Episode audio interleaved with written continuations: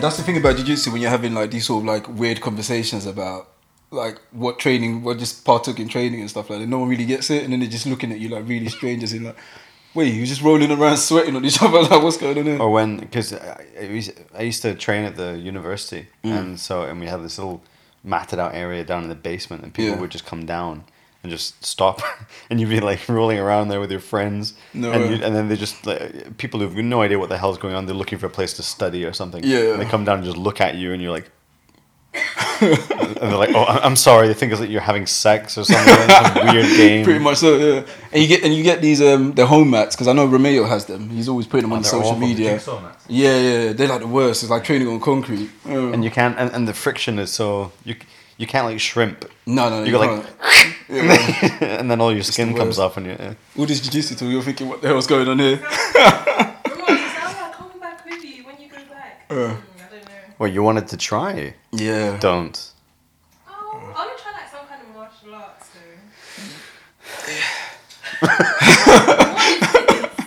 I don't know. I, I think you What would have, you recommend though? I think you have to have a. there's s- one. Well, it depends. What What do you like? Do you like kicking, punching, Choking, choking, rolling around? What do you like? pulling arms apart. Hmm, Which All, one? all, all, all 'Cause of they the, do all all kinda of the above. Yeah. Um, You could I do- I'll probably rather do kicking than than punching. All right. Do like taekwondo then. That'd be good actually. And I think it's better for fitness. It's good for fitness, your Really good for flexibility. fitness. Mm. Uh, you don't probably don't get hurt as much as jiu-jitsu. Yeah, jiu-jitsu we're constantly injured. Like man, I've I've had I've torn ligaments in my hand, uh, my knee. Mm. I've screwed my back up. I tore muscle in my neck. Um, I've broken f- uh, toes. Um, I've yeah I've, I got a cracked tooth. I've got half a tooth from ju- all from jujitsu. Um, he's dead serious. black black eyes. You know what I mean. Black eyes are regular though. That's like once a week type of Yeah, thing. man, you get hurt like a lot. So Yeah. you know, and I I know a guy, uh, black belt guy, who his his, his bicep tore, What? and and he had his arm in a sling for ages. He couldn't do anything because his his bicep like came detached from his arm, Ouch. and something happened. Yeah. But yeah, you get you get people do all kinds of stuff happens in jiu-jitsu, you know, real, real bad I always seem to find myself like it, well, at least once a week I'm icing something. yeah. Like I just drop out of uh, like sparring sessions towards the end. I'm like, oh gosh, here we go again. Like I can feel like serious pain, just like tendonitis. I used to get Yeah. that in my in my like my elbows all the time, Mm. like all running up and down. Where you you can't uh, you you literally can't lift up your bottle of water at the end of the session. Yeah. You're like you just drop it. I think one of the worst memories I had is um, after a really, really like hectic session. I went into the changing room and you know he has that this little um, what was it like a little wooden plank in the middle. bench. It wasn't a real bench, was it? It was like a wooden plank right in the middle. And um, I had a really heavy session that day, and I, I was sitting there, and what happened? is I must have passed out. So I woke up half an hour, completely disoriented, thinking, "What the hell's You going on here?" passed out I completely for passed half an out. hour Half an hour on the bench. I fell asleep, but I call it pass out because Okay. I couldn't. Fall, I could. I didn't feel myself falling asleep. Jesus. It was just like a natural just woke up progression. and thought, oh my I just woke up and I was like, "Oh gosh!" Like I was meant to jump into the shower. Like what happened here? It And was- everyone- all the lights were off. Everyone's gone home. Everyone, no, I think there was like people in the shower and stuff. There was still people hanging around, but it was just like such a weird experience. the doors are Yeah. locked. I just slept felt like there all night. ultimate like exhaustion. Like it was so nuts. Yeah, but I love it though, man. Yeah, are you gonna go back anytime soon? Nah. I I don't think so. I don't think so. Not, not for any like. Mm. For one, I don't have any time. So, I've got. I'm, I'm, I teach full time, Mm. and I'm doing. Uh, I've got to do my PhD corrections and write two uh, papers for publication by the end of the year. Oh wow. One's due like one's one's due two weeks ago.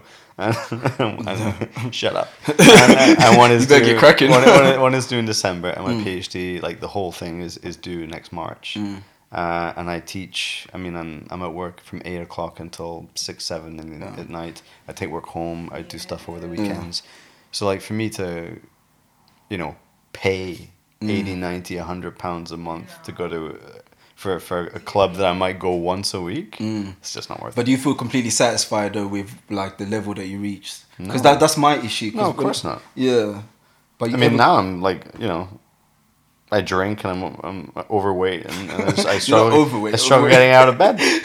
no, I checked. I checked on my like my BMI. Yeah, oh, I didn't. I didn't stand on the scales and do, but I, I checked. There was Mm. Like a chart where it has like your height and, and your ideal Oh, yeah, weight, right? yeah.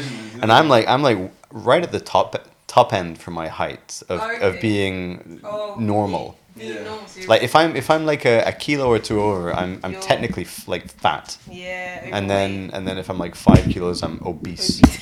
Or something. So But that's like me though, because with when they did, they came to my workplace and they did all this, and then I was literally like, I think it's twenty, it's a twenty four or something, it's like right at the top of my one. But I'm thinking, well, I'm definitely not overweight, but because I'm short and like I weigh obviously whatever I weigh, it makes it seem I like how you you. sidestep that real. And I weigh Perfectly whatever I weigh. I don't need to go into like, that. Yeah, I weigh like I'm, I've mm. always weighed the 63, between 63 and like 65 from since school. Yeah. So like last 10, 15 years, I've weighed the same kind of thing. Yeah, so did I, but look what happens. life. Can I ask your age? Um, 27. Oh yeah, you got time. When you hit thirty, it all goes downhill. Man. no, it doesned. Yeah, it does. I, I, well, yeah, possibly. I know. I don't uh, think it I think my metabolism slowed down. I feel like my metabolism I feel definitely like slowed if down. anything, my metabolism mm. has sped up in the last year at least. But Mm. then that could be due to something else, not just yeah. But Mm. I've, I've lost weight in the last year for without exercising, nothing. Well, screw Mm. you. I know people actually do. I hate saying it because then people are like, Mm. Ugh. but it's, I'm not saying it to like boast because I actually do want to put on weight. I just can't eat. I did uh, over the summer. I did this thing where I, I started eating healthily. I, I was running, you know, uh, I was doing like press ups and stuff like that. I was eating salad and fish every day. I didn't drink for like two, three, three weeks or something. Wow, stepped on the that's a real scale. achievement. I stepped on the scales. Didn't move. I'm serious. Didn't move. Not even a hundred grams. Nothing. And I was just like, "Fuck "This, I'm no way." Like, shut up. And, I, and then I grabbed my beer and I sat down. I was like, "Whoa." That's I may as well is gonna enjoy because I'm not enjoying my life, you know. Mm. And if nothing's happening, then I may as well just enjoy my life. And But in jiu-jitsu, were you, ma- were you purely doing it for like weight control purposes, health, or to become Me? an expert? Um, what was your personal reason for going? well, I have always I've done martial arts since I was 13. Mm. So I did. Uh, I s- Oh, this could be a good, great start. Mm. Do you get it? Well, This could be a great start of him saying about how. I was already started. Has it? yeah, so we know all about your weight. Of course, you didn't tell me. It's already started. Well, it's gonna be edited. Go, you were saying about you. Tell me more about your small fat body. And, uh, it's too late now. Yeah, you should have told It's, it's, it's a trick of the trade, isn't it? Just warming people in without them noticing what's going on. Like, more with me. I'm already meant to be here. You're here now. Anyway, yeah, yeah. So yeah, everyone's heard about your, your weight loss process and how your body dynamic and how, how your what your BMI is and everything. And everyone's heard that I'm borderline obese and an alcoholic manic depressive. Whilst I just kept quiet, inconspicuous right here because I knew exactly what was going on the whole time. Mm. Uh, no, so okay, yeah. I- So I, I started training. So th- this all ties in. Okay, so this is a nice entry because this all ties in with um, with Chinese. Uh, so, um, so the so the reason I, I got interested in Asia in the first place is is my mum went to she's a doctor and she went to medical school, obviously, because that's how you become a doctor. That's how you become a doctor. and uh, and she did she did a a three month um, like exchange program or something like that, you know, in in Hiroshima in Japan. Okay, that's where the nuclear bomb landed, wasn't it? R- Thankfully earlier, yeah. I mean, not when your mom was there, but like historically. yeah, my mom's not that old. no offense, mom. no, it was like this is a Yeah. good a good 30, 40 years after Yeah. the bomb, and um, and she so she brought back all of these things like you know, kokeshi dolls and Mm. uh, kimonos, yukatas, bento boxes. oh yeah, amazing. uh, loads of loads of little bits and pieces that we have around the house still, and photo albums, you know. Mm. And I remember when I was a kid, I was like fascinated by all this stuff, like where you know it, was, it looked so different from everything else in the house, stylistically. Uh, chopsticks, I was like, what the hell are these? You know, and uh, and I just remember, and I used to look through her photo albums, and there were pictures of temples, and, and you know her with Japanese people, and they looked so different from from us, and was fascinated, and, and I, I mean, so I was interested in Asia ever since I was a, a tiny. Was he in. Scotland at this time though? When So my no, uh, so I grew up in Newcastle and Sheffield. So my my, Oh, okay. my father's family are from Scotland, and my mother's actually from New Cross. oh wow, Believe it or not. So I I live five minutes down the road from my mum, where my mum was. born. yeah, Yeah. Funnily enough, she she grew up in a in a little street called Eckington Gardens, Mm. and now we they they live in in Derbyshire in a town called Eckington, no way, which is and that was just purely coincidental. coincidental, yeah. Bizarre, and uh, so. I, I just, so I, I, got interested in I remember I was like um, 12 uh, 11 12 and we had an, an old computer you know Mm. and uh, I remember um, do you remember Encarta how old are you Encarta, I'm 32. okay so Yeah. you, you should you're like Encarta generation right? Encarta, So what's it- in it- Carter it- again? But It he was was- in Sweden, remember? I've been all over the Ah, place. okay, so do you it just remember depends what you're talking about geographically. Uh, it, it was a um, it was like Wikipedia before Wikipedia, but on a on a on a disc. So it I wasn't mean- it wasn't updated like Wikipedia is. It's just it. I don't think it- my family had It was like that level of ninety technology six. It was was like it was like Encarta ninety six, right? It. 96. E N C A R T A, I think. Mm. Anyway, uh, so I and it had a section on. We had this thing, and I had, there was a section on on on languages of the world. You know, and they had Cantonese, Japanese, Navajo, uh, you know, all these all these languages, and they had the same thing. They had like numbers, uh, intro, like self introduction, and um, and uh, like a, a proverb or Yeah. something like that, and you could hear the sounds of the language. I remember I used to just sit there listening to them all. And what age was this? How old was you?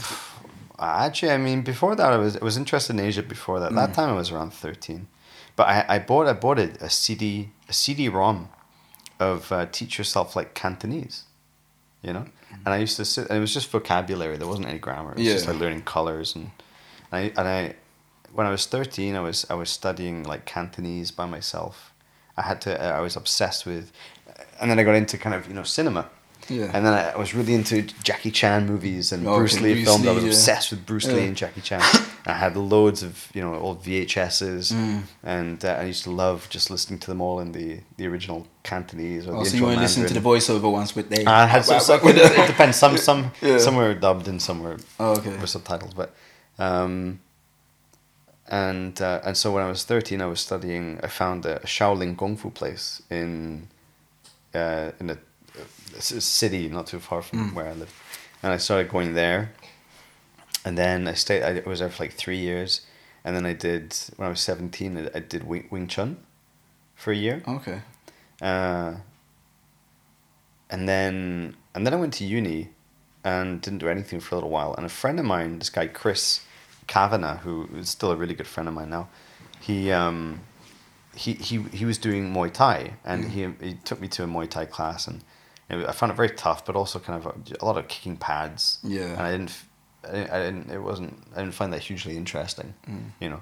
And So um, when competitive, more like just training. yeah, but like I just kind of I I think the reason the, I I liked kung fu because because of the stylistically I thought it was very beautiful. You know the the forms and the animal styles and you know, Yeah. it, didn't matter about the practicality so much for me. It was very intricate and, and beautiful to, to watch and to and to do. Um, Muay Thai was obviously very practical, but I didn't find it to be. I wasn't really into it. Yeah. So I didn't go, and then and then uh, we both went to. He started doing Brazilian Jiu Jitsu, so they started training at SOAS, which is my university. Mm. Oh, yeah. we went. And they just opened a club under a guy called Luis Tosta, who you might even Yeah, know. name, so yeah. Luis trained at Shoot Fighters Mm. West, you know, um, and was was teaching Jiu Jitsu there. But before that, he was, he started off. Um, I mean, he'd already been teaching there a little while before we, we, we went down, but he was teaching with another guy called Leo, who ended up moving to Dubai, I think, um, after he, he was teaching in, in Knightsbridge for a while.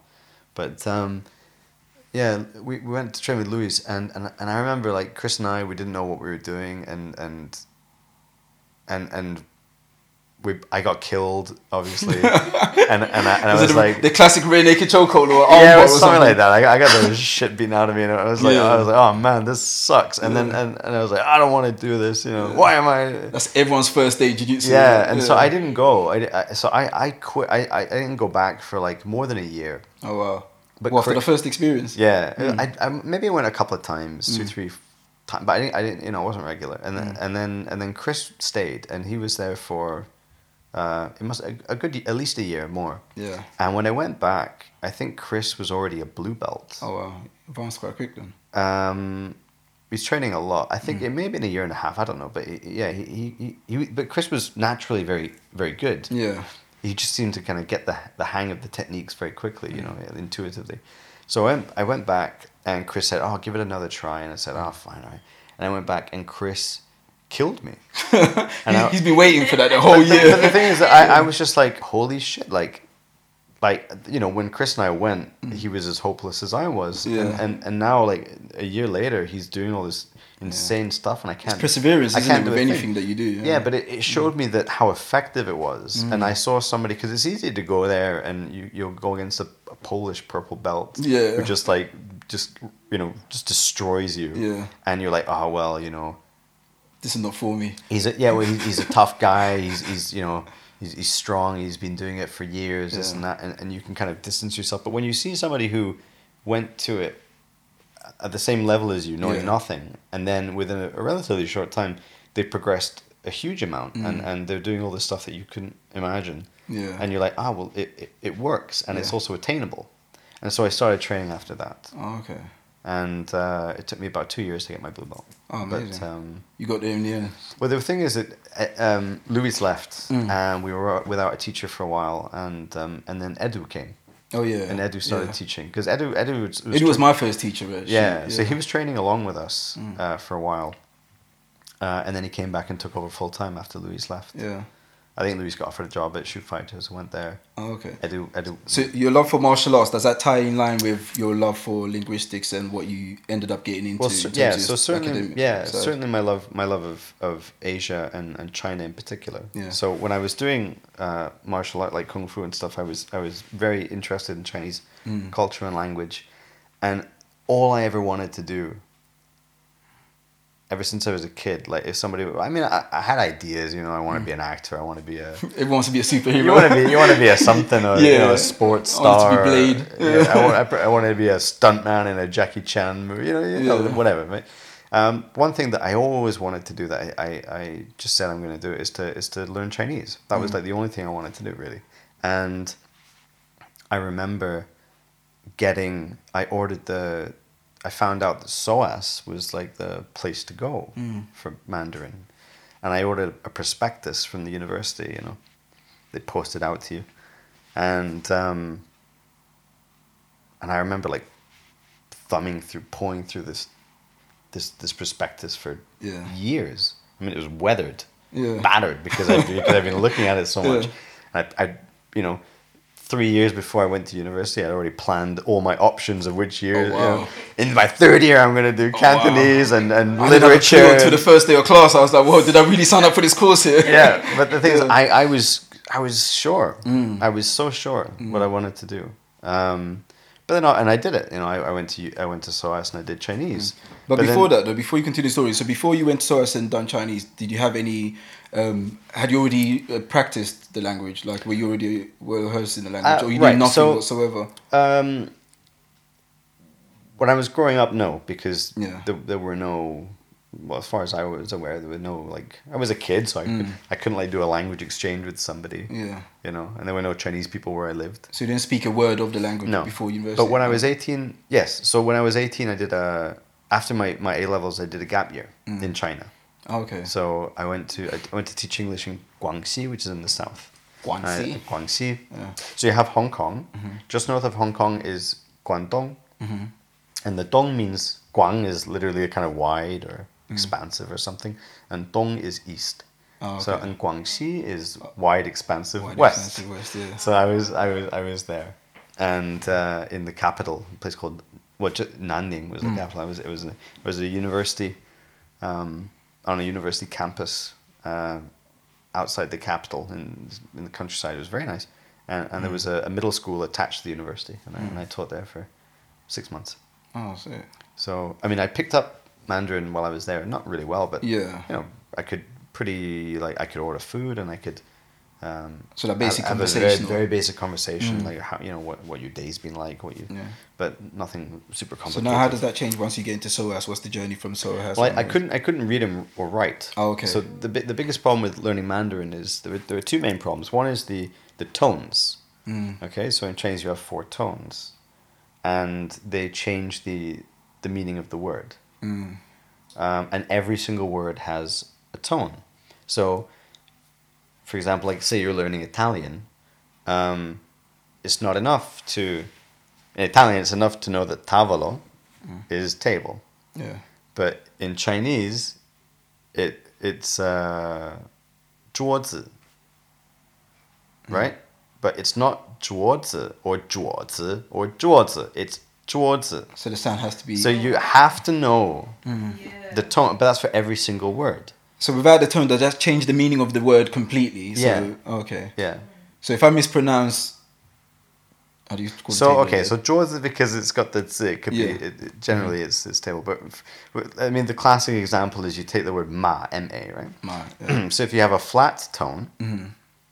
ma ma, Yeah, ah, this kind of like like oh, yeah, Ma, ma, yeah, right? That means mother. Yeah. Okay. If you if it rises, ma, oh, okay. that is uh, hemp. oh wow. So this, That's two very different. Very right. Yeah. If you if you go Go down left if now, you go yeah. Mm-hmm. down and up the third tone, it goes ma. That's a horse. oh wow. And if it's ma, like a falling tone, Yeah. that is to like a verb to scold somebody. oh wow. So and every single word has has a tone. So it's like for us, it's difficult to um, not only remember all the tones, but then as you get more fluent to when you're speaking quickly, every single word Yeah. has to have the yeah. has to have a perfect tone. yeah. right. Yeah. So so, So, it's that- almost like rhyming in sync. yeah Yeah. I mean, it's not that difficult once you get used to it, but like conceptually, when you don't speak a tonal language, it's like oh my god, Mm. you know. Are there any other languages like that? Or is it just Yeah, tonal languages exist um, in Africa. There's a lot of African languages that are tonal. Yeah, I think we. I think tree's probably one of them. We don't realize what it is. Mm. Could be. Certain Yeah. I mean, I say. personally, I, I, I'm not really familiar with the languages of Africa, so I, I can't say which which ones are which. But I know that they exist. Large groups of, of languages Yeah. uh, in Africa are tonal languages, and loads of languages in Asia. For example, all of the the, the, the Chinese languages. I mean, the Chinese language family, the, the Sinitic languages are, are, are tonal. Um, Thai, Vietnamese, Oh, yeah. Cambodian, I think. Um, yeah. Oh. So well, how does how did how did your course in SOAS improve your um, written and what, what course did you do in particular? Well, I mean, my my my first year I did. Um, your first year is mainly it's heavily uh, based on grammar and writing. Mm. Um, so writing takes a long time, and by the end of the first year, I could write about a thousand characters. Oh wow. Um, but you're learning about fifty per week, Yeah. something like that, um, which is quite a lot. But These then- are memorized as well. So yeah, but I mean, if you break the thing is, a character is like there. It's broken down into certain components that have meaning, um, semantic meaning, yeah. and a lot of these components um, reoccur in semantic fields. So, for example, um, there's there's like three little dots, and and that little component means water, and so you always m- most likely you see it in words like wave, mm. drop, tear, yeah, rain, all relating to water. or anything mm. relating to the semantic field of water will have mm. the same kind of component. And then there's one fire, and that's related to verbs like to cook, to steam, to Yeah. roast, to grill, you know. Um, so like a lot of the characters you can break down into parts that are. It makes it a lot easier to understand. It, there's a real logic to it. Mm-hmm. Um, we we think of it as just kind of scribbles, but actually it's, it's very logical yeah. and um, and very smart, sophisticated Oh, writing wow. system. And and how does it how, how did your course sort of like um take us take his direction, going from learning a language to now going into preservation of language? Was that like So a that conscious would- decision you made, or was that based on the actual course No, itself? no. So this was they were two very different things. Oh, two very different Yeah. things, okay. So and it, That was your postgraduate, right? It was just my PhD. It was your, oh, that was your PhD, Yeah. initial one we just discussed. Yeah. So my my my BA was in Chinese, and and I did. I mean, that was kind of just language and culture. So I did, we did history, we did Mm. film studies, um, literature, modern and classic classical Chinese. Yeah. Um, of course, we had a year in China where we focused on mainly just getting like really good at the the language. Yeah. Both speaking and writing, listening, the four skills, um, and less on the other things. And then we when we came back, we focused more on the kind of the cultural Oh, okay. aspect as well. Um, after I graduated, uh, I took about three years off and I did. I worked. I did different jobs. Mm. I did stuff in journalism. I did stuff in um, museums, uh, and then I decided that I wasn't using my language skills like they were wasted. Mm. I wasn't using them in a job, and I decided to do a master's degree in translation because I thought, you know, I'll do translation, use my language, make a living, and then I and I hated it. I- because it was it was incredibly. I, I you know I, th- I thought it would be like ah you get your degree in translation and then you know you can do cool things like translate. CIA like documents Well, and stuff. no, no well, you know you you uh, uh, actually a lot of a lot of um, recruitment is done Mm. through SOAS for MI five for the secret Service, no, MI six the secret okay. service the for Mm. language specialists. Um, I know I know quite a few people who've who've applied for jobs there. Oh, amazing. Uh, and um, I know three people who've applied, and, and all three were unsuccessful. but but uh, no, they can't tell me it's true. Um, but yeah, apparently SOAS is because because they, they teach Arabic there. They teach uh, you know uh, Farsi. They, all, all these languages that are very important for uh, contemporary Yeah. uh, politics. for preservation of history and culture and stuff as well. Yeah, also. Yeah. Um, so language and culture experts. Mm. SOAS just produces them like this. So the, a lot of them go into fields like uh, NGOs and, and Oh government, yeah. Yeah. diplomatic service, things like that. Um, yeah, I know. So I, I, I didn't do that. I didn't go down that route. But I, I, did, I did translation and um, and after that, I, I did a little bit of translation work, but things a, a lot of it is is is stuff like um, you know I was translating and proofreading like chemical patents Okay. and technical manuals, you know things that were just unbelievably dull Yeah. And Who was this for though?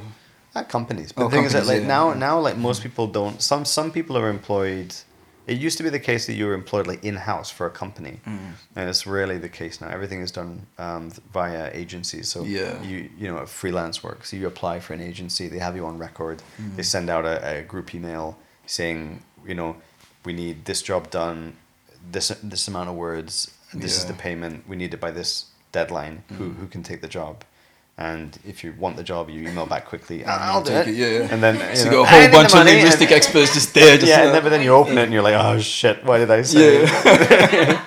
so uh, I did that for a little while, and, Mm. and I, I really disliked it, and and I thought, um, this is a long story of, of Mm. me getting to what I'm doing, but I, I remember my mum. So th- I, this is partly so. I, anyway, I, I was I was working I was working in uh, jobs, and I wasn't I wasn't happy. I wasn't satisfied with what I was doing. Did that thing go down? yeah. It Doesn't matter. No, it's absolutely fine. It Can still picks yeah, up. Yeah. And I'll adjust uh, it anyway.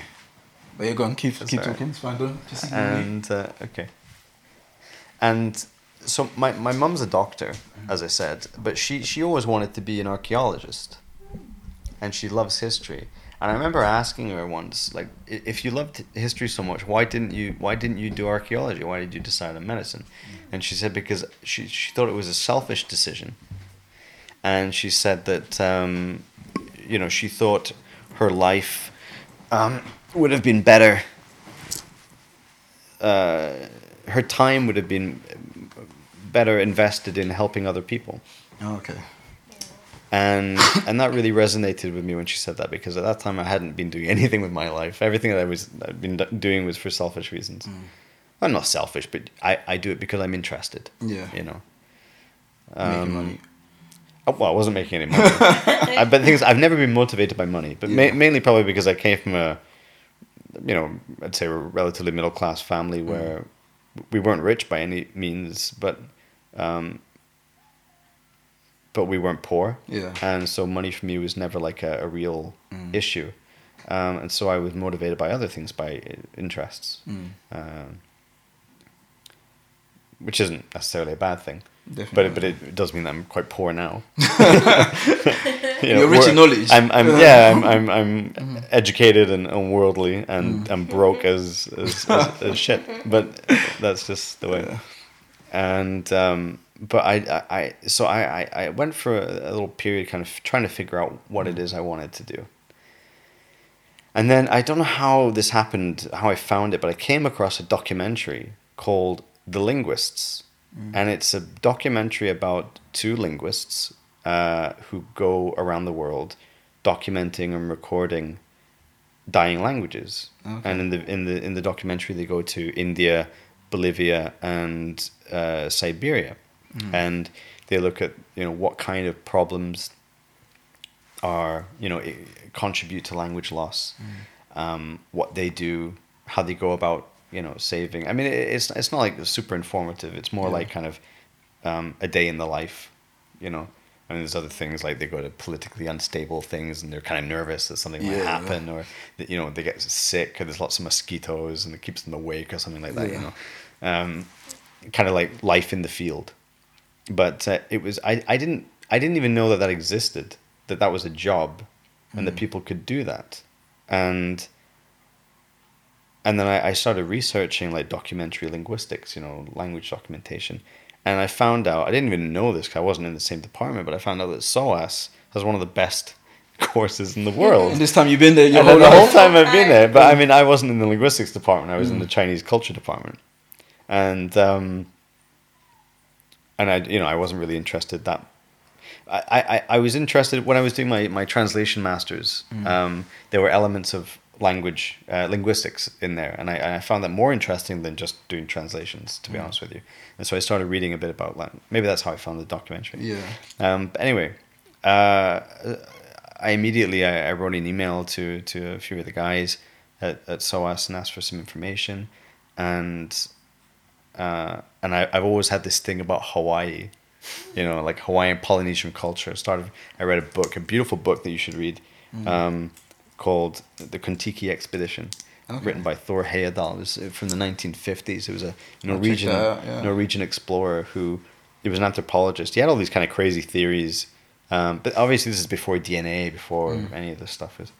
And and he had so all, all of his research was based on anthropology, but he had the idea that the Polynesia was populated by um, South Americans, and so he built a raft uh, using trees in I think Peru, and he built this raft to kind of some specification that was written down in some old text. It's one of those mystic. Uh, I think no, it, Mystic it, guidelines, it- yeah. no, it may have it may have been like a, a description of the indigenous uh, Hmm. seafaring crafts that was written by a Spanish yeah. uh, you know. But anyway, uh, and he built it to roughly the same specifications, and there was like him, a Swedish guy, and a bunch of other Norwegians, like five or six guys, and it took them four months, and they just set off in this crappy raft, and they sailed across the Pacific, No way. and they did it, and they it took them four months. Um, they were catching, you know, fish and turtles and, Yeah. and stuff to, to, to survive. Um, they had a radio, and uh, and eventually they, they landed on an island in, in Polynesia, and in order to prove that the theory could could be true, Yeah. because everybody doubted him. Um, turns out he was wrong, but it, doesn't matter. Like it was a, it was a great book and a, and a beautiful. Um, It's well written adventures. yeah, but it's just a, re- a real feat. To, I mean, the guy was. Uh, I mean, for me, like you know, when I tell stories, like oh, I did language documentation, and I, I lived in Taiwan and worked with a tribe, like a community there. Mm. Everyone's like, oh wow, like I'm an adventure and I'm I was living in a nice flat. Mm. You know, I had beer, I had the internet. like you know, I, my my life was like I, am not an adventurer at all. Yeah. And there were guys who sailed across the Pacific in the fifties using nothing but a raft that they Mm. Yeah. built themselves. Like They that, kind of that- really submerged themselves into the culture of the people as Yeah. well. So yeah. but they they put everything on the line Mm. for their work, and you know, for me, that's incredible. Yeah. So anyway, so I got interested in Polynesian culture that like a long time ago when I was a, a kid again. Mm. Because that my mom gave me that book. My mom has kind of guided my Yeah. entire life with her. you know, Subconsciously since- just guiding you into your- I'm also into Lord of the Rings. You know? she gave me The Hobbit when I was a kid, but um, uh, what was I saying? So you're getting into um, Yeah, so so yeah, so I, I wanted to do language documentation, Mm-hmm. and I didn't know, like, you know, what languages I should study or Mm. what what needed to be done, or and I started doing some research into Polynesian languages because I was interested in Mm. them, and and I and I read that that um, all of the the ancestral languages of Polynesia, or the ancestors of Polynesia, all originated in Taiwan oh, Oh. the the whole Austronesian Yeah. family, which is one of the largest linguistic families in the world, is two thousand plus languages. That's Um, a large chunk because isn't there about seven thousand languages in Yeah, total in yeah. the world? So it's and about- two thousand in this concentrated area. Yeah, so it's just Yeah. less than a third, maybe. Wow. Yeah, and um, well, I mean, a concentrated area is it's, it's not concentrated. I know. Yeah, it's, because it, it, it stretches actually it stretches Yeah. from Madagascar, Mm. which is where the Mal- Malagasy language is spoken. It's an Austronesian language, brought over from seafaring Austronesians, Mm. uh, all the way over to Hawaii. Oh wow. So, in terms of, apart from, say, English because of colonialism, Mm. uh, it, it, it is one of the largest language, like uh, geographically spread Yeah. languages in the world. Um, and it covers um, the M- Malayo Indonesian languages, the Philippine uh, la- language of the Philippines, Oh, wow. um, Maori of New Zealand, the Fiji, Mm. Tongan, Samoan, all the way to Hawaii. Um, and and there was there were successive migrations out from and you go further and further back, and you go back about five thousand years, and they all are concentrated in Taiwan. in Taiwan.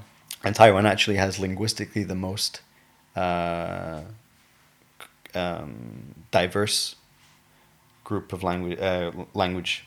So, if you think mo- something like ninety plus percent of the Mm. Austronesian language family are, are Malayo-Polynesian.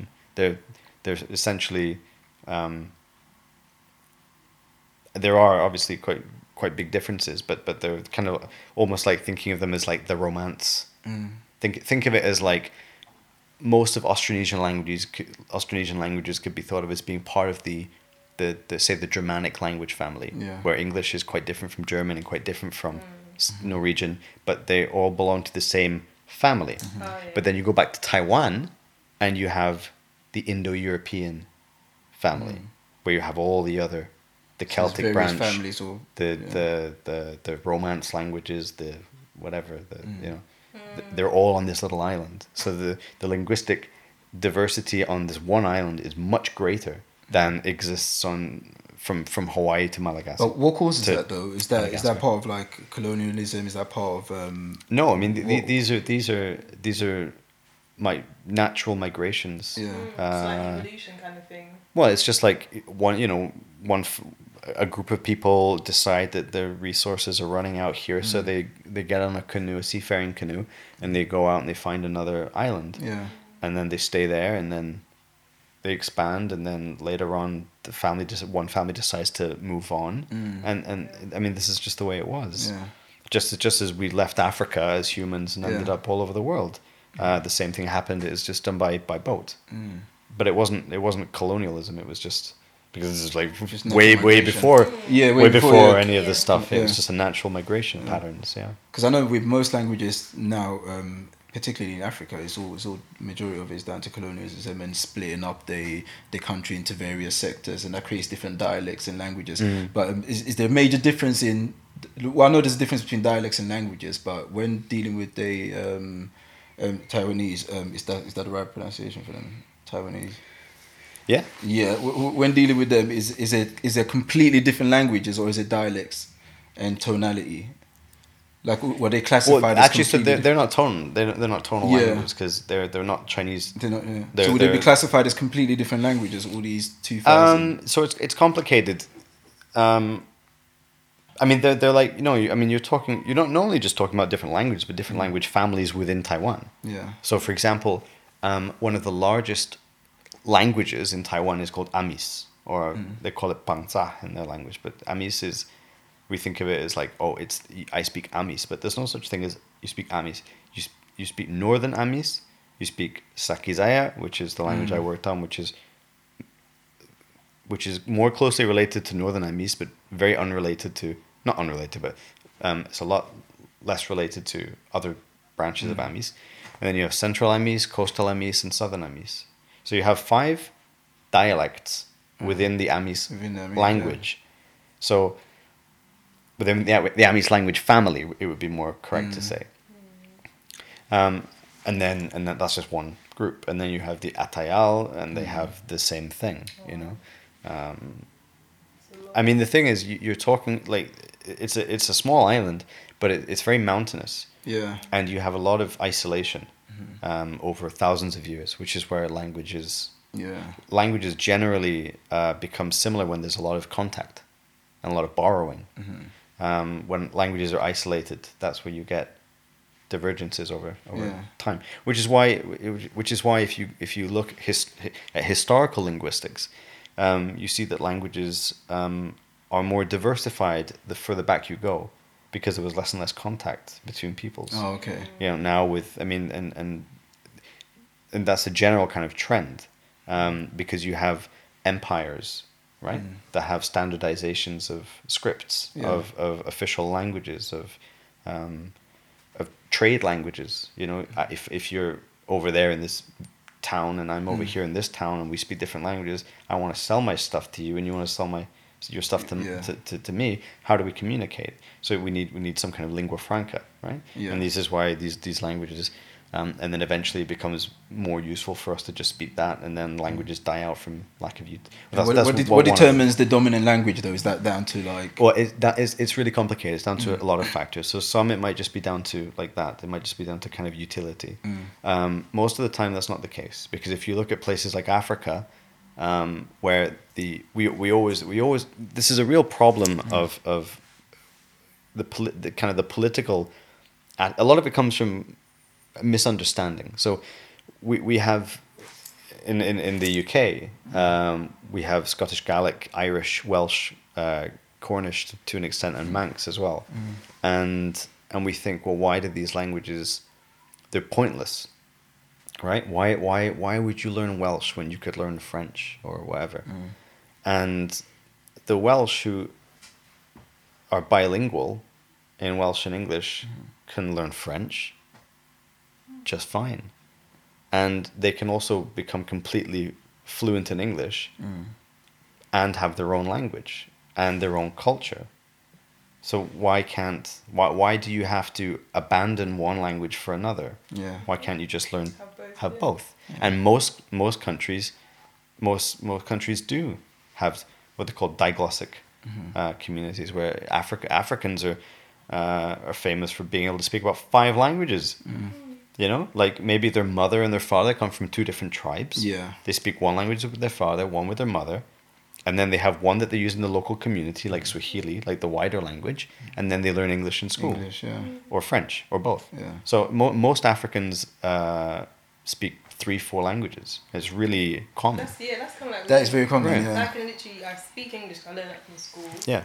Um, my parents from two different parts of the country, so I can understand one literally one part of it, which is Mm. a different language. Like Ghana, it's like a different language to the Akan Twi Mm. or Fante, which I can speak and understand. So yeah, like you're right, and it's so weird because we can be in, we can be in a room together. And it just switches Yeah. naturally. Like Code switching is very common, yeah. Like Ghana, and then I would just switch to speak to my mom in Fante because that's what I speak to her in. Mm. I, I, would, I can never speak to her in another language apart from Yeah. what So that, that that's yeah. a that's a, a different branch of like social linguistics. They look at code switching and about how languages are often in, in, in, in people who are multilingual are kind of confined to certain domains. Yeah. Yeah. So like you, you might have um, maybe you feel comfortable only talking about a specific thing in that language That's that's very true. or languages of Yeah. like the the kitchen because because cooking is an integral part of lots of culture. Maybe if your mother's Italian, you know, Yeah. and Italian cooking is pretty complex and lots of different, you know. Uh, maybe you, you your mother would be comfortable talking about cooking and certain things in Italian, but then they could switch to English when talking about And- how was your day at school Yeah. or Yeah, whatever. and one thing I find particularly in the in the Ghanaian culture that I'm from is it, when you're trying to emphasize a point, it sounds better saying in your language. It, it carries a harsher tone as well. So as a child Mm-hmm. Yeah. growing up, if your parents are telling you off in English, be like, "Oh yeah, stop doing that." By the way, John, it's it's harder to take them serious. But the moment they flip the language, The fear sets in. the it sounds. So I don't know is that, is that something innately built in us, or it's just just our recognition of that being like the mother tone? Because some words sound extremely harsh. Like there, there's particular swear words that. I, I, I physically can't find myself saying in my language. Yeah. But in English, it can freely flow from the tongue. Right. So where does that come from? Well, I Is that- think, uh, I mean, things like swearing, like some some things have a lot of, for example, like in Italian. Uh, my my girlfriend, my girlfriend, she swears a lot. Mm. Hi, Julia. she she she's she, sending it straight to her. no, but she swears a lot. Like Yeah. like there's a word there's a word in Italian, cazzo, which means literally means dick. Mm. And but she uses it like punctuation. right? So she'll say like you know, oh, it's really hot today, cazzo, or something like, you know. And for them, it's kind of like, is can I? sw- I can swear. Yeah, of course kinda- can, yeah, yeah. It, it, Yeah, it's like it, for them, it's like saying like, like fuck, like fucking Mm. hell, it's hot yeah. right? But for they they can't. Uh, she she finds it really difficult to blaspheme. Oh, okay. So she would never say. She'd never take. So sometimes she'll say like Jesus Christ sometimes. Yeah. But there there are certain um, words or, or phrases in um, in Italian that, that uses God and Ah. and pig. And pig. Yeah. And they call it. It's like the translation would be pig God Okay. and it and it's just like an exclamation, and some but it's considered really rude, even though I can imagine considering there's a highly Catholic. Um, right. So this is the point: well, is that it? is that language and culture are are intricately linked, Yeah. and so you might find certain words in your mother tongue Mm. difficult to say because there's a whole cultural taboo Most definitely. yeah. linked to them. Yeah. Whereas in English, well, either we're unaware of it, or you know, I mean, I, I'm not a, a Christian, Mm. so I can just say like, I can I can, I can blaspheme all day, and Yeah. not and, not- and not blink. I'll, I'll be slightly more cautious to blaspheme, but Right. potentially it does happen. Yes, but, but, yeah. Mm-hmm. for the same reasons, because there's a cultural connotation for you that yeah, is, is there. That's right. yeah, So, uh, that answers that question. I Yeah. suppose. Yeah. and and and then now I- mean, I'm I'm still trying to understand a bit more about like the the importance of preservation and how you kind Yeah. of got into that lane. So like the preservation of languages. Yeah, I veered off topic there. So Yeah, when, no, that's fine. when I, when I said that my when I said that my mum uh, instilled in me this idea Mm-hmm. of of needing to do something um, that she felt was beneficial to others, Mm-hmm. something meaningful. Yeah.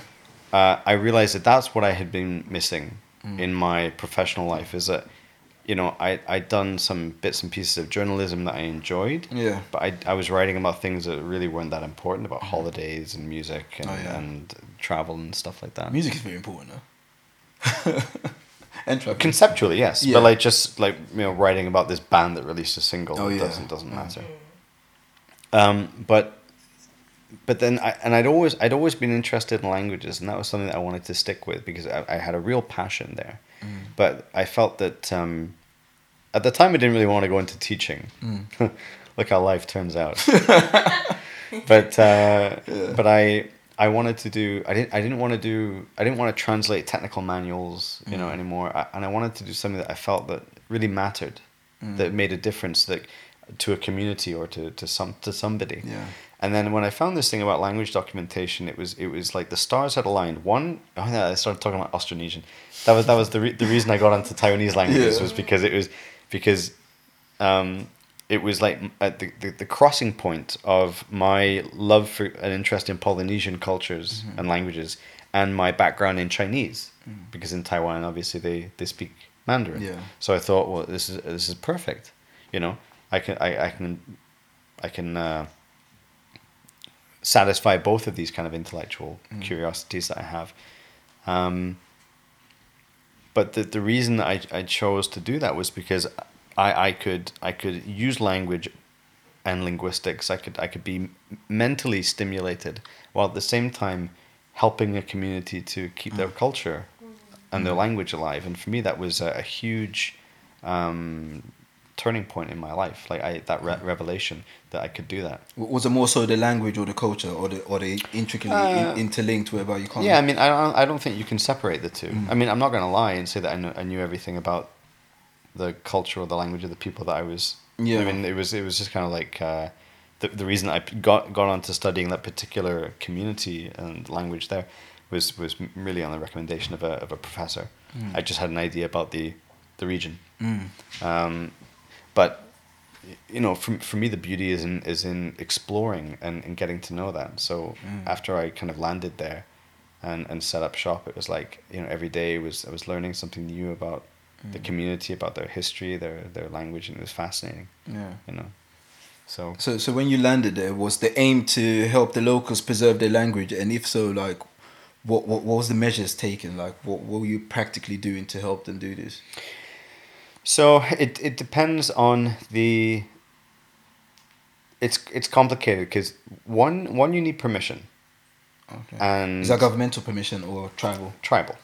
It's always tribal. Uh, it, I mean, it depends because sometimes the government there are restrictions, like say in China, Russia, where minorities are quite restricted. yeah.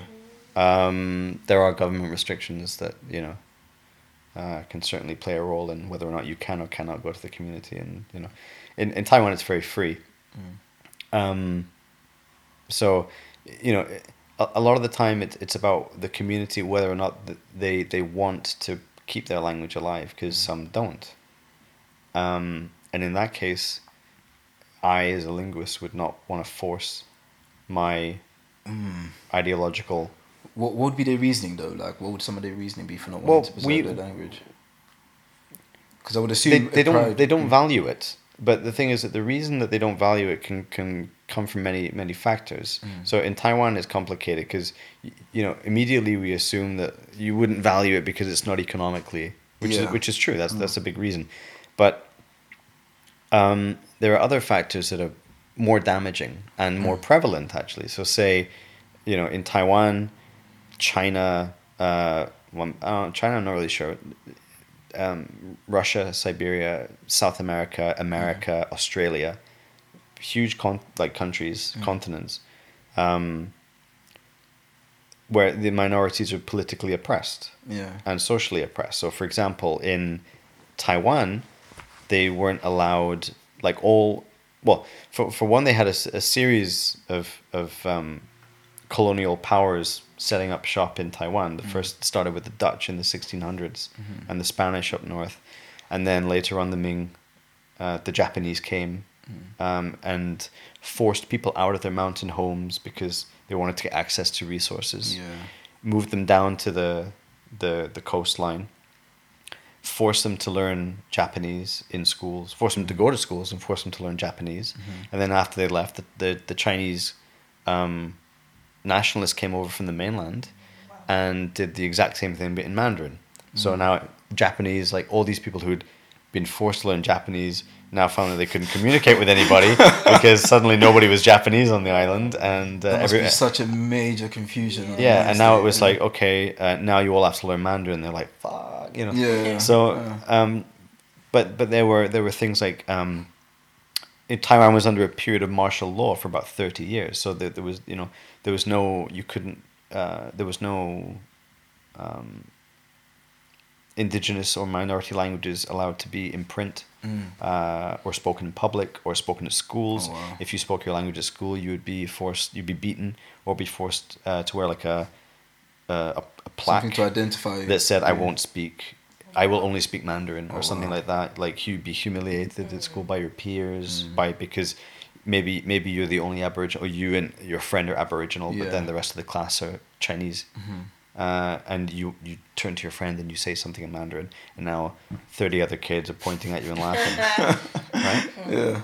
and um, and and this this happened en masse throughout the entire country. Wow. And I mean, and that, that wasn't even that bad. If you look at places like uh, Australia, you, you had kidnappings. You had uh, the the the white Australian government uh, would would forcibly take um, Aboriginal children away from their families and put them in boarding schools to educate them, to civilize them. Um, By civilized, we mean by cleansing them of their original culture. And by civilizing, I mean I mean westernizing. yeah, pretty much. but yeah. but after that, uh, you know, after they were say westernized or civilized, and they lost their languages and they could only speak English, mm-hmm. and they had completely cut ties with their family linguistically, culturally, mm-hmm. um, they were still heavily marginalized because they were Aboriginal. Yeah. They were they were dirty. They were stupid. They were this and that. They mm-hmm. they couldn't get a job.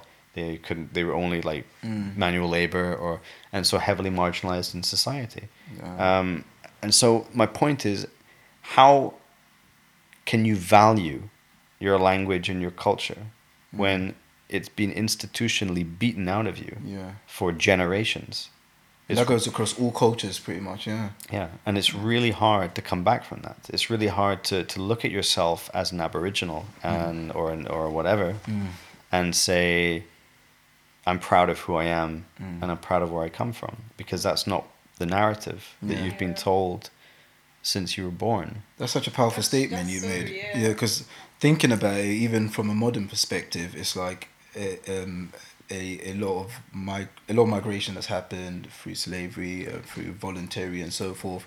And as as the new generation are growing up, we're constantly. I can. I mean, I'm speaking for myself as an African um, um, gentleman. Um, it's it's very easy to kind of lose yourself because you, you're in you're in a new lands, Yeah. and in order to in, um, integrate, you're gonna have to adapt as well, and that involves a lot of losing yourself. But how how do we go about like preserving that part of ourselves which is from the original?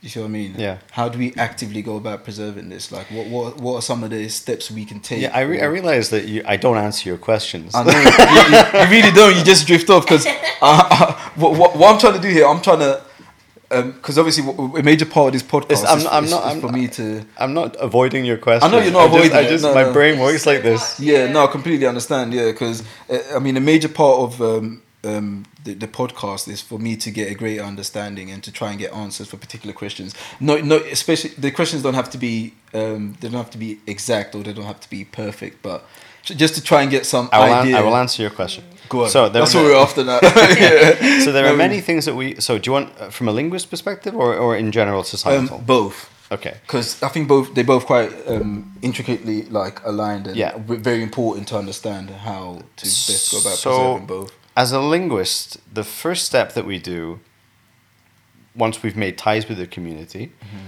is we start we make recordings, and we try to make recordings across a variety of. Um, Excuse me. Situations. Shouldn't have had beer. Should have had, should have had like a whiskey. Scottish in aside. you? No, it's just it's, it's you know it's fizzy. Oh yeah, that's yeah. I'll be belching into the microphone. um, so we, we, we record. So like as as we were saying, lang- language use um, can be. For, there are different registers, different for, levels of formality. So for example, the way I, I speak to uh, you might would be different from the way I speak to say my boss. Yeah, Um, and the way I would speak to my boss is different from the way I would speak to a child. So if you have a, if you want to get a, a more holistic uh, view of how the language works, you have to record in many different. Uh, Oh okay.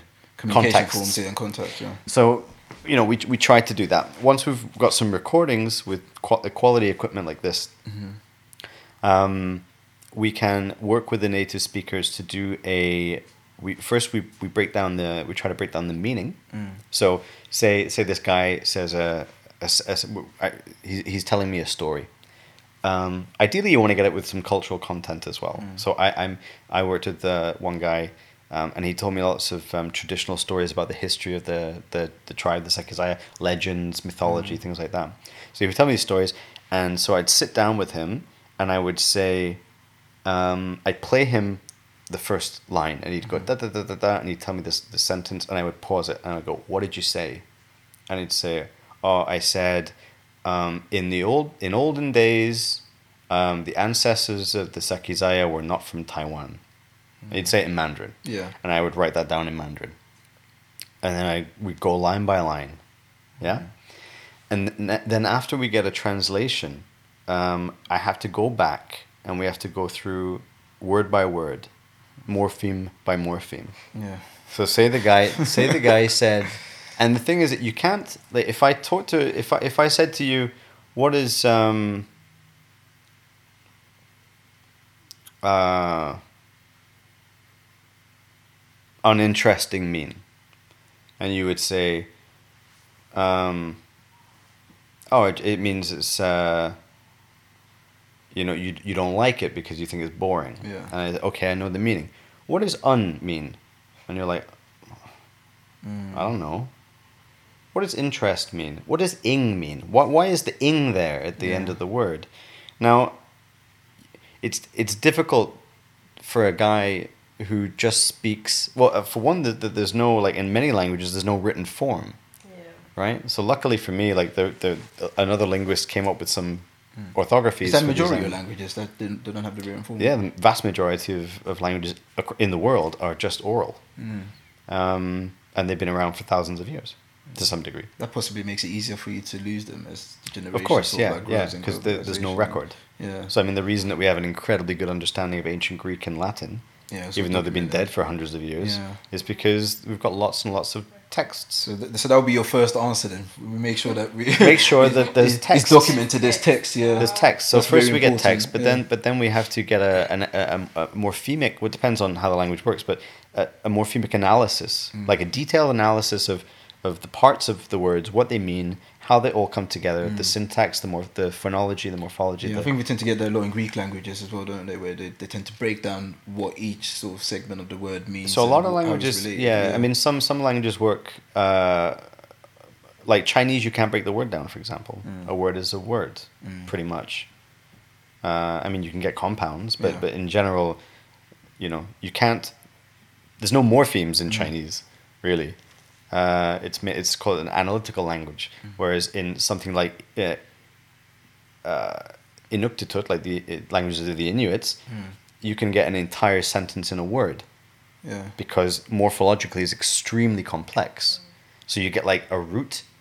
If uh, it could mean like I went hunting deer yesterday, in in So, yeah. in whatever, and and you would say like you know there'd be the root of the moose, Mm.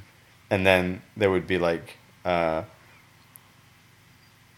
or it would be it would be hunt, and th- and then there would be like a little morpheme that means I did it, and then a morpheme that it happened in the past, Yeah. and then a morpheme that uh, the locative that meant that it happened somewhere else, and then and, and all of this is built up into like one word. So breaking down that would be like for me it would be a nightmare. yeah. But uh, you know their languages are a bit morphologically simpler than that. Thankfully, mine's one of them, but it's still it's still complicated. Yeah. Um, but yeah, for, we, we get a text. Uh, once we get this, we build up what, what we call a, a corpus, which is like um, um, a database of textual um, data, a database of, of, Mm. Of text of, form, of yeah. that we can that we can then have on, on file, so we, we know roughly how the language, and then, and then from from the data we can extrapolate rules Yeah. Right? So we know that um, this always appears after this, or verbs always come before the subject. Mm-hmm. So and then we come up with a grammar, the grammar rules. We come we write a grammar book, Yeah. which is what I I, I did partly. Does that mean you're restructuring the the, the language structure for them, or are You're- you you're not trying re- to make you're sense? not no you're not You're restructuring. not You're, you're you're describing how it is. Yeah. So you're not changing anything.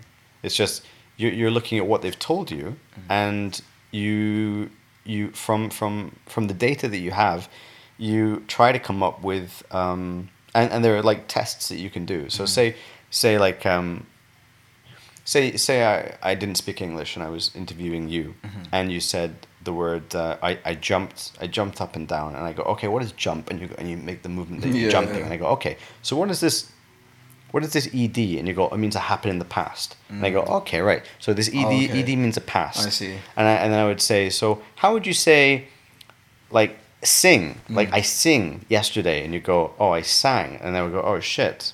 Mm. Like why didn't you? Why not singed? Oh, yeah. yeah, okay. right? Yeah. So I'd have to do a series of tests mm-hmm. because I couldn't. I couldn't in English. I couldn't say, okay, you add ed and then you, you got the past tense. Yeah. Because there are many, many examples where that's not the case, and so we have to do a series of tests. Once we think we've got a rule, mm-hmm. we do a series of tests. If, if the tests are pretty pretty good, then we mm. say we've, we've, we've got a rule, Yeah. and that goes down in the book. Ah. Tick. If we don't have a rule, then we have to do more analysis. We have to mm. come up with more examples, and then eventually we figure out maybe some categories of verbs you can only do this, mm. and other categories, uh, maybe verbs of motion, or verbs that uh, you can do for a long period of time, because all languages work differently. Yeah. So it gets really complicated. Um, but anyway, once we've got a grammar book, then we can, and maybe a, a dictionary, then we can start to produce resources, Mm-hmm. educational resources. We can, if I know how the language works, then I can teach it They to can you. teach it. Yeah. They can't teach it to me necessarily because they don't. They can't tell me why something is the way it is.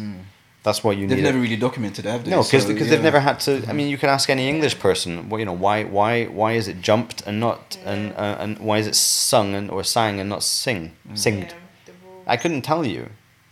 Um, but a linguist could through careful analysis. Yeah. So that, that's our job. We, we, we do we, we collect the data, we analyze it, we come up with rules, we, we, we say that the, this is the way the language is. And now that we have this, how do we how can we put this into a format where we can start to teach it to, to people? And that's where that's that's where I find the interesting work also comes in. Like I, I started off doing language documentation, but Yeah. now like now that I'm teaching, I find kind of getting getting developing resources for to make something accessible and um, informative It, must be such a is is really interesting. it must be such an interesting and strange experience having to so you're one you're one documenting um, putting together these rules for a language and then you're teaching the indigenous people their own language how does that work out Well, the thing is that you're not teaching. i mean you're not teaching them the language but you've now put in a structure whereby But you can, I, I wouldn't be teaching, say the. I know what you're saying. I, I I wouldn't be teaching this the native speakers their language. I would be teaching their kids and their grandkids. Yeah, but I wouldn't be. Te- I wouldn't be teaching them. I would be helping, Helping. to develop resources so that native speakers could Yeah. teach. Yeah. Yeah. So I wouldn't be doing the teaching myself. But it's because most people under the age of fifty don't speak Sakizaya, Yeah. for example, the language I worked on. Um, but but it doesn't mean that they don't want to, like a lot of them do. Uh, but they, they don't have the resources. There's no book. If you want to learn French, man, you've got a Waterstones. You've got a you've I'll, got just, a I'll download an app Yeah. you download. you down yeah you've got Duolingo. You can buy a mm. dictionary. If you want to learn mm. Sakizaya, you're you're screwed mm. because there's nothing there. Now there's a little bit, but there's not well, almost nothing. Excuse me, almost nothing. In some languages, there's absolutely nothing. yeah And so we have to first. I mean, it's it's a long process. Um, you know, first to do the you know record detailed analysis, you know, extrapolate the rules, and then develop resources. And then what kind of resources? You know, what what what is everyone says a dictionary, but that might not be the best thing. Maybe I got a lot of useless words that nobody gives. You know, but like, but like, I mean, if you had a dictionary of English, maybe like uh, you know a bunch of words you don't even know. But then I could give you a you could read a dictionary. It doesn't mean you know how to speak the language. No. How do you put it all together? Put it together yeah You know, where's it's the grammar? structuring the language isn't it so it's more storytelling wouldn't it be because I, I, I mean w- when it comes to reading I, I feel like if you're when I'm when I'm trying to learn a language it's more storytelling so um, reading illustrations whereby I have the literature along with it that explains what's happening Yeah. if that makes sense so, so- like kiddie kiddie books Well, kiddie books yeah. are great because, yes, for one, you have the text and the picture. Yeah. Mm-hmm. Right. You have a visual aid, but also like that's great because it gets the kids when they're young, Mm. and that's when that's when language learning is easiest. yeah Uh, most effective is when they're kids and they're they're absorbed because kids are they're sponges. Mm. Yeah. You say anything like you know, kid. Get, Yeah. For me, it'll take forever. Because the reason uh, I find that important is because I, I want to preserve my language within my own family. So ideally, when I do have kids, I want my kids to be able to speak my language. And But if you speak your language at home Mm. to your kid, if you if you speak your language as a first language, Yeah. your kids will speak it. Yeah. You don't need if you if you are a fluent speaker, your Mm-hmm. kids don't need books. Of course, it helps. It's nice Mm. to read bedtime stories, but the problem in say in Taiwan is is like say I'm a I'm a a, a 15 year old kid Mm. or even younger. My parents are 30, 40 years old. They don't speak it, Yeah. right? Only their grandparents who are 70, 80, 90 years old the house, and they yeah. don't live there and that's a big problem. Why? Because of uh, economics. Mm. Because urban migration. Because these guys live down the coast in where the mountains are Mm. and there's no uh, the land is not good for development. If if you look at a map of Taiwan, it's basically split in half, with the west side completely flat like a plateau, where all of the major cities are, right up to the top to Taipei. And if you look at the right, it's mountains and almost no cities. There's like one. It's, it's a hundred thousand. Hualien, where I live, there's a hundred thousand people. Oh, wow. It's a town. It's not a city. It's a city. It's a small city. Uh, another question. So, in, in terms of kids picking up a language, um, how often would you have to be speaking your native language to them in order for that to sink in? So, does it have to be like Every a- day? every day?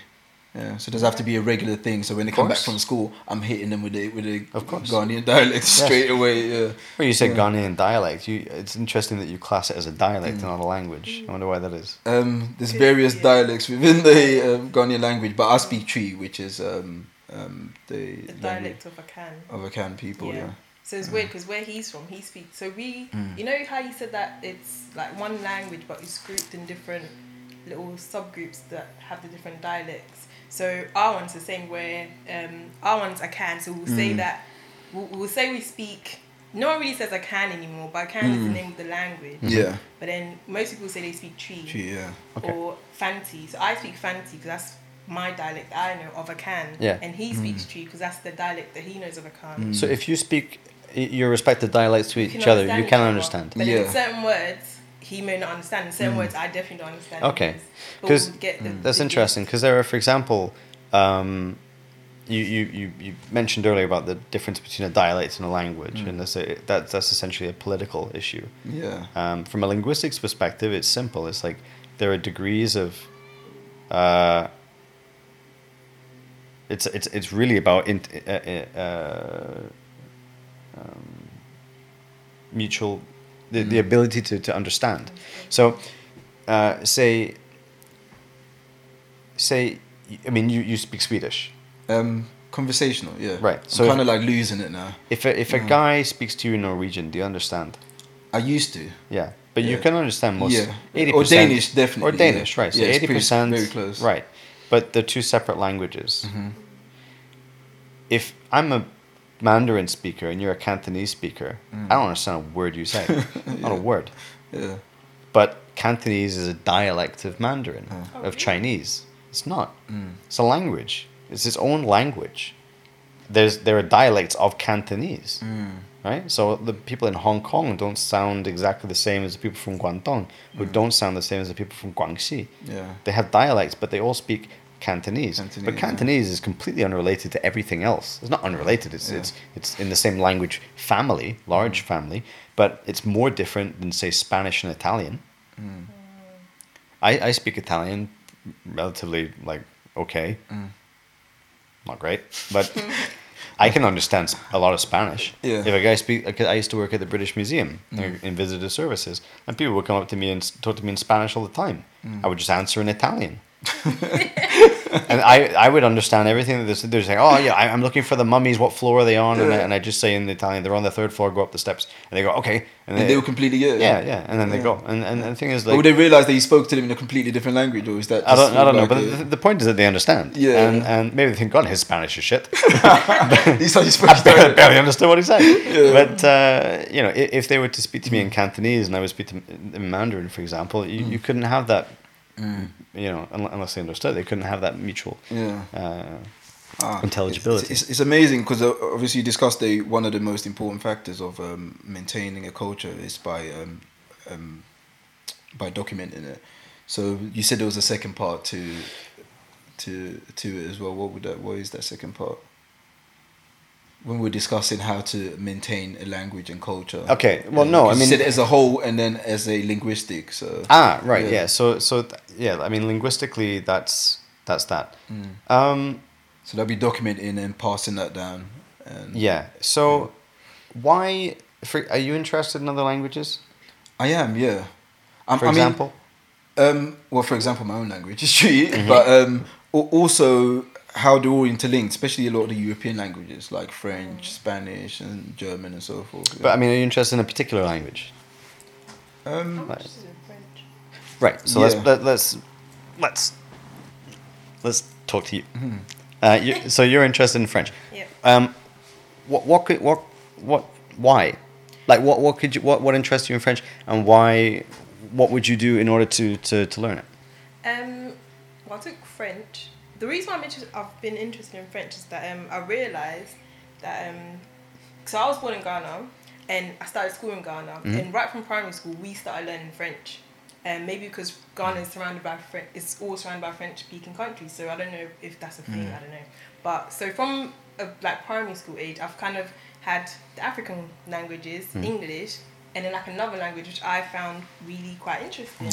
So um, we came over here again in secondary school. You do pick up the languages. So we did French as well, um, and I've always I've kind of always and I was kind of good at it. Maybe because I started when I was younger, um, but I've always kind of wanted to really learn it because I feel like I could be good at learning the languages. You know, and, it's- and it's good to have like another European language to know. So that's really it and. I guess because the interest kind of died down after GCSEs, I thought, mm, and kind of left it. But it's, always in the back of my head that one day I do want to go back and learn it properly Hmm. and be able to speak it. So if you were to learn French, what kind of things would you do in order to learn it? What would I do? Yeah. I think for me, I'll probably listen to um, audio audio tapes Uh-huh. at first to learn how to pronunciate the word properly, the accent and stuff.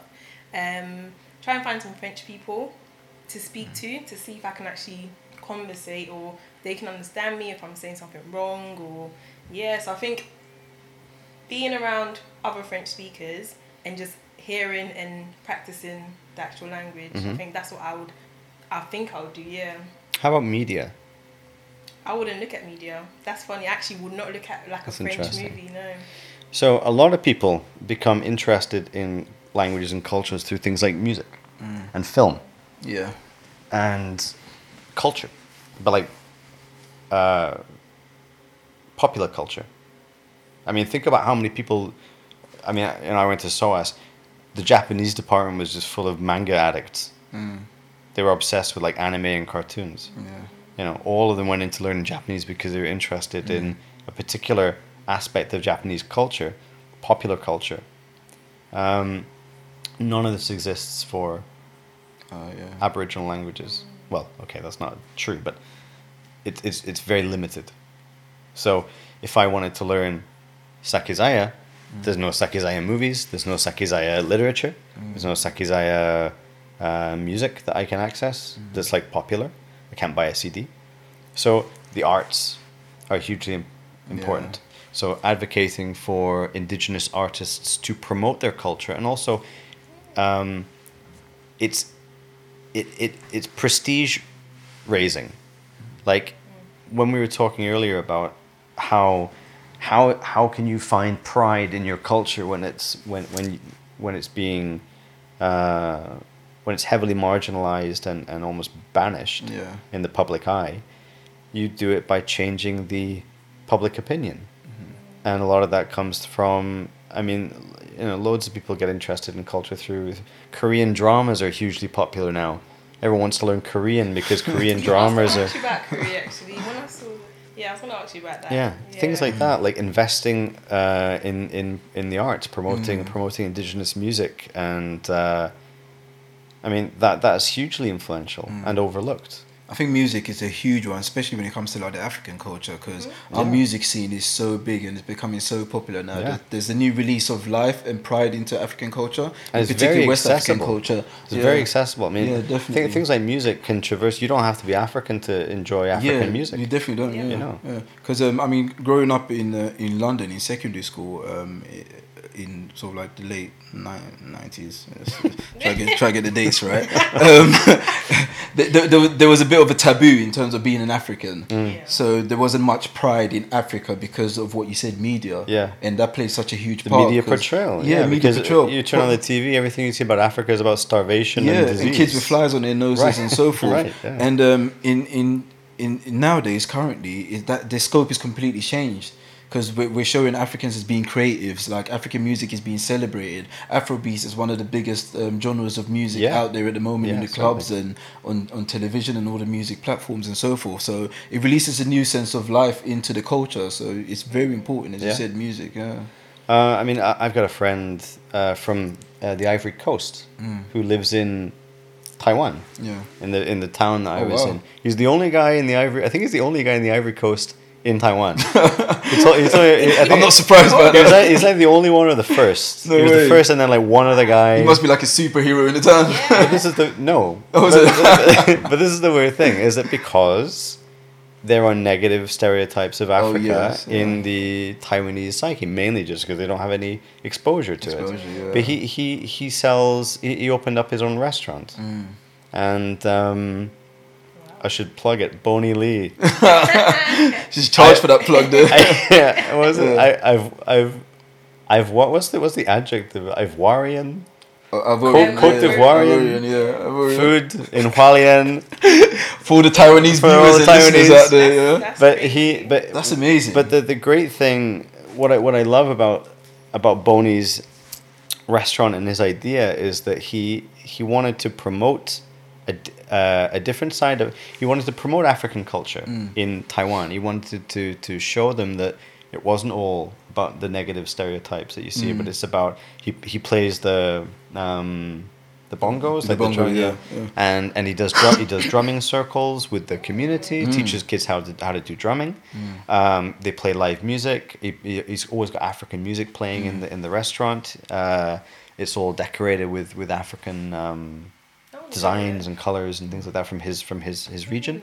And uh, I mean that kind of thing, changing public opinion, Yeah. is hugely important. it is such an important thing. I mean, looking at popular culture now, with a lot what's going on with um, perceived racism and, and prejudice, it's all about it's all about public opinion Yeah. and uh, media portrayal. Yes. So, like ninety nine percent of it, like it's not true because not everyone from a particular culture can be typecasted just like that with, Yeah. with one single brush. It doesn't work like that. So it's very important, as you say, like media portrayal and pushing this forward is- for this is- positive re- reformation. But this is the important thing about social media is that Mm. we, as users, are now in control of what content that we can upload. Yeah. You can do a podcast. yeah. and people you can upload it and, and it's accessible to everybody Yeah. so we're, we're no we're, we're no longer uh, being dictated to Mm-hmm. by the by centralized powers in the same way as Yeah. we were fif- 15 20 years Yeah. ago like you you know there's, there's lots of uh, uh,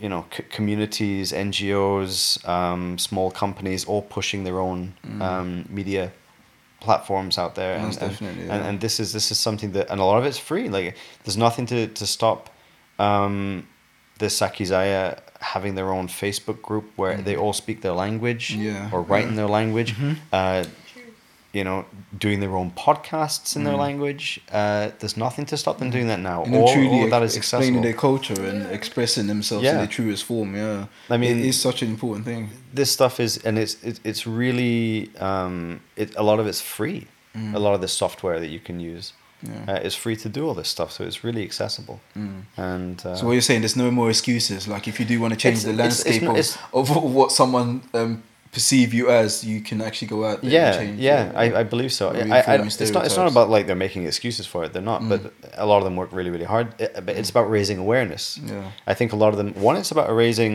raising the the perception that what they that they have something worthwhile to say, Mm-hmm. and that they deserve to be seen, Mm. and their voices deserve to be heard. A lot of people don't feel that way, um, and and that needs to change. Mm. And the way that they can uh, change is through is through public perception, Yeah. and, and the way that they can do that is by by these kind of grassroots movements, Mm. um, utilizing free media technology to to, Yeah. to promote that. That's amazing. Um, what what is the dangers of losing one's culture and language? Like, what are the dangers? Because there's the obvious dangers of it being wiped out, obviously, and um, you're losing a, a part of yourself and your story, your narrative, and your history, and so forth. But what are some of the other dangers of losing I these things? I, well, I mean that's that's a huge question. Um, I mean, on on a on a personal level, you, you pointed out things. A lot of it's to do with one's sense of self. Yeah. I mean, your r- race or ethnicity or religion or culture, language is all heavily tied to how you view not only yourself but your place in the world and your community's place in the world. And without that, um, it's very easy to be to, to not be grounded. I, I think I think culture. Pe- people have different opinions about this. I think I remember talking to a friend about this a long time ago. It wasn't about language, but we were talking about ethnicity and, and about how people get really involved in. I think we were talking about nationalism. It was a long time ago. It was like during a politically sensitive yeah. period. It was when I was my, doing my BA, and she was saying like, you know, why is it important that I'm Turkish or Iranian or something like that? Like, why, why, de- why should it define who I am? Why am I? Why should I like people take um, pride in achievements that they had no part in? You know what I mean? Like, if you're Greek, mm. it's like, oh well, You didn't help create Greece. yeah, well, no, yeah, but it's like if you're. Greek, you're proud because you were the founders of modern mm. European civilization, the mm. founders of democracy, the, the you know found one of the founders of modern philosophy, this and that. Yeah. It's like, you know, Mister George Stronopoulos, who works in a bank. Like, what the fuck did you do? Yeah. you know, like you, you know, you, you take you take pride in someone else's achievements as your own when it's uh, so. Th- this this is her criticism. That's and I, I I can understand that. I can see that. Um, okay, my own perspective on things is maybe a more holistic one, which is why care about anything? Why is art important? Why is music? Why are different musical styles important? Mm. Why is literature important? You could argue that it's not, mm. and yet it's also everything, Yeah. right? I mean, it's the story of who we are. Mm-hmm. Language is linked, you know, in, in, in this kind of u- u- utilitarian society we live in. Language is linked to utility. If mm-hmm. it's if it's not good for business, it's useless. Mm-hmm. Language is the first. We think of art as the, the like the truest form of expression, or music as a true form. Language is the truest form of expression. Okay, it's the first. Mm-hmm. The way that I express anything to you is by vocalizing, or if you're sign language, if you're a signer, by signing it. But it's language that is the first way that we are able to truly e- explain how we feel about anything, and and and then there are also um, cultural codes that help shape that, and these have long histories. You know, the the stories of our of our of where we're from are written metaphysically in, in our language. We can trace uh, migration patterns through language. We know everything cool. we know that uh, that that these people all the way over here in Hawaii are related to these people all the way over in Madagascar. Yeah. Because we can look at their languages, we can compare them, and we can trace back stories of migrations from thousands of years ago. Lang- Yeah. Language is the story of of who we are, where we've been, who we've talked to. Uh, I mean, it's just for kind of history's sake. I mean, it's it's uh, it's remarkably important. Yeah, because when you look at history, there wasn't. I mean, it, for a long period of time, we didn't have visuals, did we? And we didn't have recorded um, visuals No. either. So language is what passed down the stories of our it was past. it yeah. was it was before books. It was just I would tell you what I know. Yeah. I'd show you what I know, and, and I would explain it to you, and you would explain it to your kid, and it would go on. I think it's also very important because it, it also tells us of our progress as human beings Yeah. in general. Because Yeah. if we don't have the story from years back, how are we supposed to know how far we've come? And that gives us a sense of like a belonging and a sense of purpose as well to then further move on. Yeah. So And more importantly, this I mean this this I will argue in the car you you, you mentioned about um,